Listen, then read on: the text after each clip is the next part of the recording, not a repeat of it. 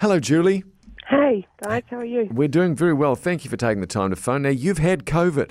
I have, yep. Ooh. I've spent 22 days in Jet Park, then hospital, and back to Jet Park.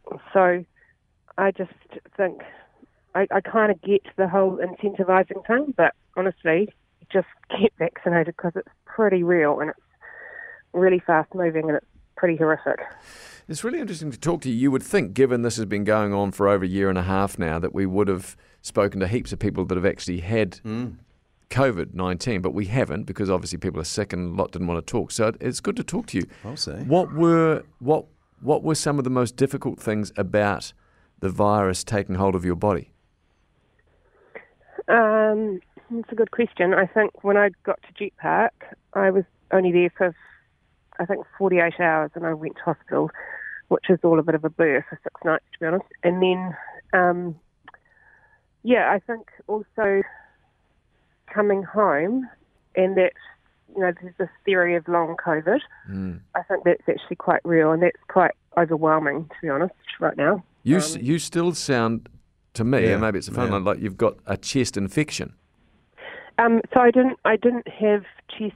I didn't have the chest issues. I actually had another, which is I think people need to be aware of, is the gastric issues are really a big symptom of COVID, of Delta, I think without being dramatic, I think the load on my body is going to take a while to get over, and you know, COVID doesn't choose where you live, or you know, or who you operate with, or where you go, or it's just so random, and it's just so real. It just annoys me when people. After my experience, yeah. Hey, Julie, do you know where you got COVID-19? Yeah, I do. Yeah. Are you able to say where?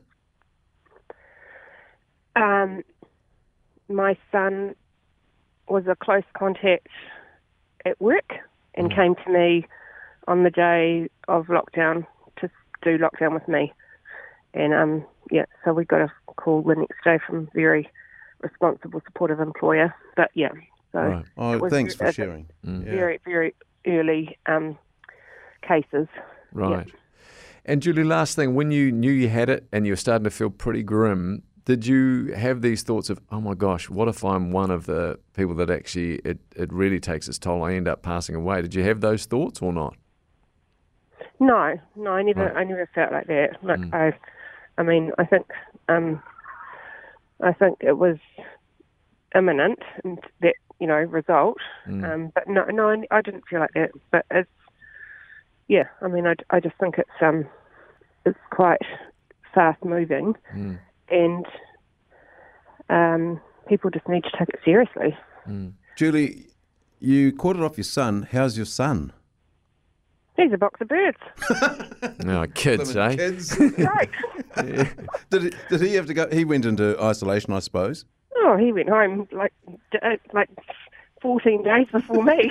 And that is the thing. It affects so many people in so many different ways. By the way, were you a smoker or had any pre-existing health conditions? Nothing. No, nothing. Great. I'm so fit.